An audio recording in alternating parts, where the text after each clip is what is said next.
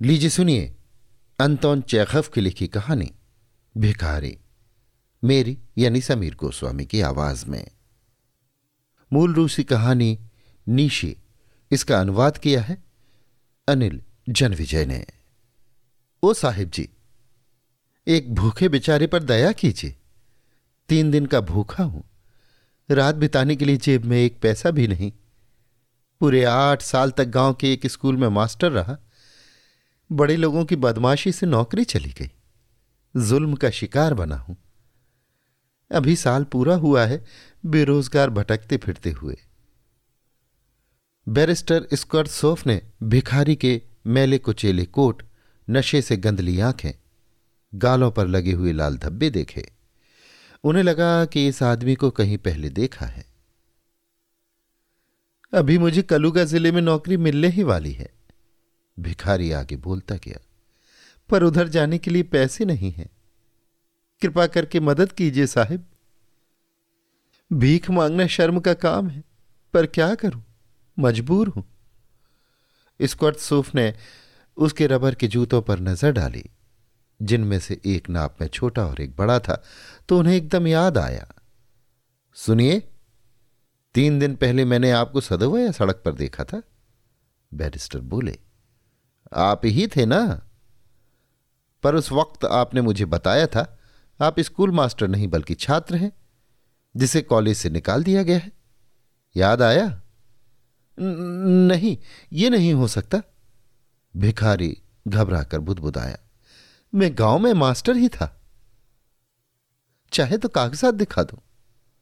झूठ मत बोलो। तुमने मुझे बताया था कि तुम छात्र हो। कॉलेज छूटने की कहानी भी सुनाई थी मुझे। याद आया? स्क्वर्थ साहब का चेहरा गुस्से से तमतमा उठा। घृणा से मुँह बिचकाकर वो भिखारी से दो कदम पीछे हट गए। फिर क्रोध भरे स्वर में चिल्लाए, कितने नीच हो तुम, बदमाश कहीं के। मैं तुम्हें पुलिस के हवाले कर दूँगा। भूखे हो, गरीब हो, ये ठीक है, पर इस बेशर्मी से झूठ क्यों बोलते हो? भिखारी ने दरवाजे के हत्थे पर अपना हाथ रखकर पकड़े गए चोर की तरह नज़र दौड़ाई। मैं झूठ नहीं बोलता? वो बुदबुदाया। मैं कागजात। अरे कौन विश्वास करेगा? स्क्वर्ट सौफ साहिब का क्रोध बढ़ता गया। गाँव के मास्टरों और गरीब विद्यार्थियों पर समाज जो सहानुभूति दिखाता आया है, उससे लाभ उठाना कितना गंदा नीच और घिनौना काम है। स्क्वर्ट सौफ साहब क्रोध से आग बबूला हो उठे और भिकारी को बुरी तरह कोसने लगे। अपनी इस निर्लज धोखेबाजी से उस आवारा आदमी ने उनके मन में घृणा पैदा कर दी थी और उन भावनाओं का अपमान किया था, जो स्क्वर्थ सौफ साहब को अपने चरित्र में सबसे मूल्यवान लगती थी। उनकी उदारता, भावुकता, गरीबों पर दया, वो भीख जो वो खुले दिल से मांगने वालों को दिया करते थे, सब कुछ अपवित्र करके मिट्टी में मिला दिया इस बदमाश ने। भिखारी भगवान का नाम लेकर अपनी सफ़ाई देता रहा। फिर चुप हो गया और उसने शर्म से सर झुका लिया। फिर दिल पर हाथ रखकर बोला, साहब, मैं सचमुच झूठ बोल रहा था। ना मैं छात्र हूँ, ना मास्टर। मैं एक संगीत मंडली में था। फिर शराब पीने लगा और अपनी नौकरी खो बैठा। अब क्या करूँ? भगवान ही मेरा साक्षी है। बिना झूठ बोले काम नहीं चलता। जब सच बोलता हूँ तो कोई भीख भी नहीं देता। सच को लेकर भूखों मरना होगा या सर्दी में बेघर जम जाना होगा, बस। कहते तो आप सही हैं, ये मैं भी समझता हूँ। पर क्या करूँ? करना क्या है? तुम पूछ रहे हो कि करना क्या है? इसको सौफ उसके निकट आकर बोले, काम करना चाहिए। काम करना चाहिए और क्या? काम करना चाहिए, ये तो मैं भी समझता हूँ। नौकरी कहाँ मिलेगी? क्या बकवास है? जवान हो, ताकतवर हो, चाहो तो नौकरी क्यों नहीं मिलेगी? पर तुम तो सुस्त हो, निकम्मे हो, शराबी हो। तुम्हारे मुँह से वोदका की बदबू आ रही है, जैसे किसी शराब की दुकान से आती है। झूठ, शराब और आराम तलबी तुम्हारे खून की बूंद बूंद में पहुँच चुके हैं। भीख मांगने और झूठ बोलने के अलावा तुम और कुछ जानते ही नहीं। कभी नौकरी कर लेने का कष्ट उठा भी लेंगे जनाब तो बस किसी दफ्तर में या संगीत मंडली में या किसी और जगह। जहाँ मक्खी मारते मारते पैसा कमा लें।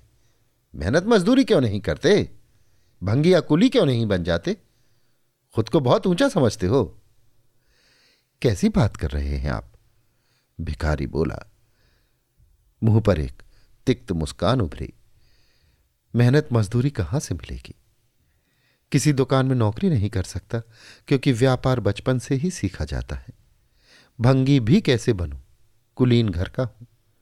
फैक्ट्री में भी काम करने के लिए कोई पेशा तो आना चाहिए। मैं तो कुछ नहीं जानता। बकवास कर रहे हो। कोई ना कोई कारण ढूंढ ही लोगे। क्यों जनाब? लकड़ी फाड़ोगे? मैंने कभी इनकार किया है। पर आज लकड़ी फाड़ने वाले मजदूर भी तो बेकार बैठे हैं। सभी निकम्मे लोगों का यही गाना है। मैं मजदूरी दिलवाता तो मुँह फेर कर भागोगे। क्या मेरे घर में लकड़ी फाड़ोगे?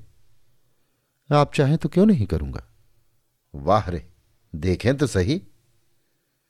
स्कॉटसॉफ साहब ने जल्दी से अपनी रसोई से अपनी बावरचिन को बुलाया और नाराज़गी से बोले, ओलगा, इन साहब को जलाओ लकड़ी की कोठरी में ले जाओ।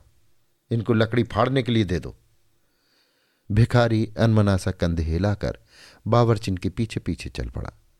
उसके चाल चलन से यह साफ़ दिखाई दे रहा था कि वो भूख और बेकारी के कारण नहीं बस अपने स्वाभिमान की वजह से ही ये काम करने के लिए मान गया है। यह भी लग रहा था कि शराब पीते पीते वो कमज़ोर और अस्वस्थ हो चुका है। काम करने की कोई भी इच्छा नहीं है उसकी। स्कॉट सोप साहब अपने डाइनिंग रूम में पहुँचे, जहाँ से आँगन और कोठरी आसानी से दिखाई दे रहे थे। खिड़की के पास खड़े होकर उन्होंने देखा कि बावरचंद भिखारी को पीछे के दरवाजे से आँगन में ले आई है। गंदी मैली बर्फ़ को रौंदते हुए वे दोनों कोठरी की ओर बढ़े। भिखारी को क्रोध भरी आँखों से देखती ओलगा ने कोठरी के कपाट खोल दिए और फिर धड़ाम से दीवार से भिड़ा दिए। लगता है हमने ओलगा को काफ़ी नहीं पीने दी। स्क्वर्थ सोफ साहब ने सोचा, कितनी जहरीली औरत है। फिर उन्होंने देखा कि झूठा मास्टर लकड़ी के एक मोटे कुंदे पर बैठ गया और अपने लाल गालों को अपनी मुट्ठियों में दबोच कर किसी सोच विचार में डूब गया। ओलगा ने उसके पैरों के पास कुल्हाड़ी फेंक कर नफरत से थूक दिया और गालियाँ बकने लगी।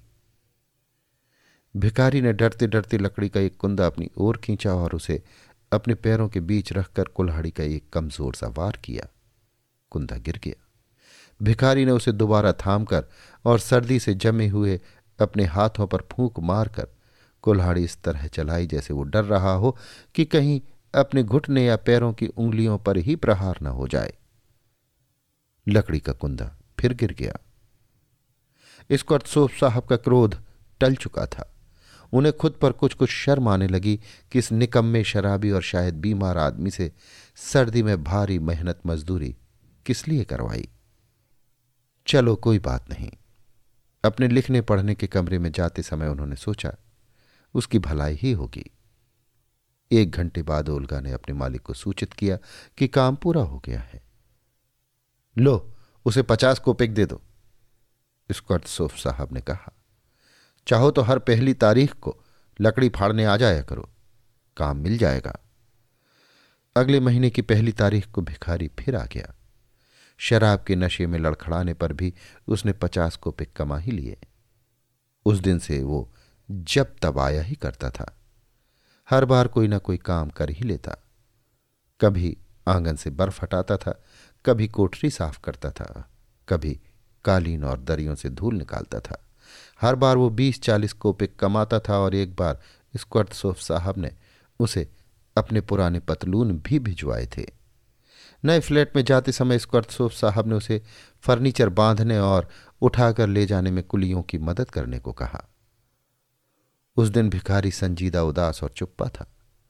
फर्नीचर पर हाथ बहुत कम रखता था। सर झुकाए इधर उधर मडरा रहा था। काम करने का बहाना भी नहीं कर रहा था। बस सर्दी से सिकुड़ता रहा था और जब दूसरी कुली उसकी सुस्ती, कमज़ोरी और फटे पुराने साहब किस्म के ओवरकोट का मज़ाक उड़ाते थे तो शर्माता रहा था। काम पूरा हुआ तो इसको अर्थसोफ साहब ने उसे अपने पास बुला भेजा। लगता है तुम पर मेरी बातों का कुछ असर पड़ा है। भिखारी के हाथ में एक रूबल पकड़ाते हुए उन्होंने कहा ये लो अपनी कमाई। देखता हूँ तुमने पीना छोड़ दिया है और मेहनत के लिए तैयार हो। हाँ, नाम क्या है तुम्हारा? जी लुश्कोफ तो लुश्कोफ अब मैं तुम्हें कोई दूसरा और साफ़ सुथरा काम दिलवा सकता हूँ। पढ़ना लिखना जानते हो? जी हाँ। तो ये चिट्ठी लेकर कल मेरे एक दोस्त के यहाँ चले जाना।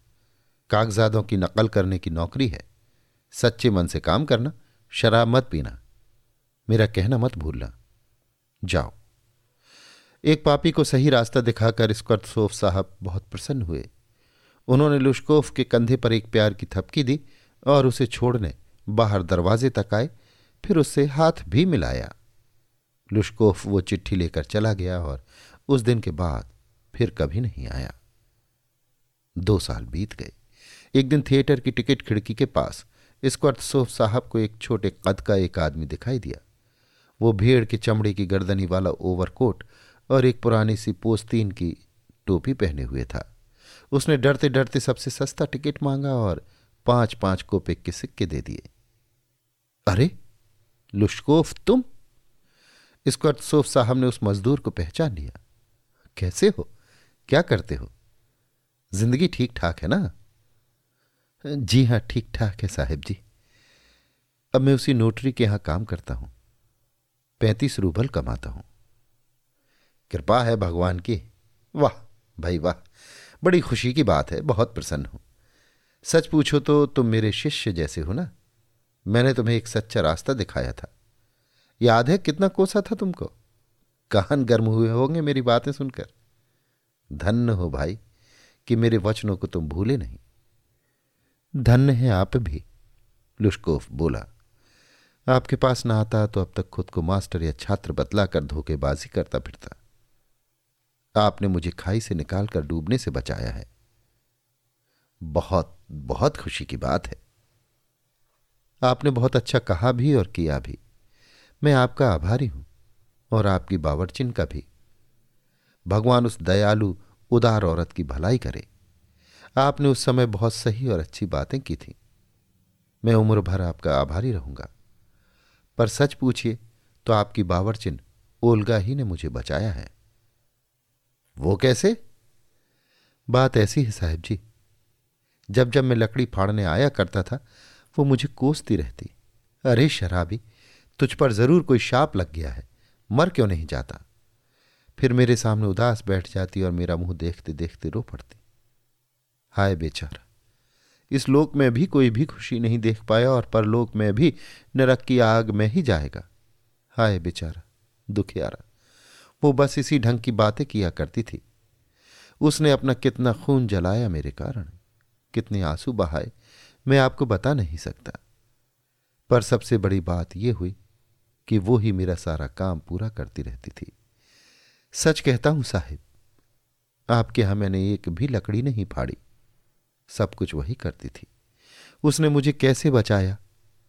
उसको देखकर मैंने पीना क्यों छोड़ दिया? क्यों बदल गया मैं? आपको कैसे समझाऊं? इतना ही जानता हूँ कि उसके वचनों और उदारता की वजह से मैं सुधर गया और मैं ये कभी नहीं भूलूँगा। हाँ साहिब जी, अब जाना है।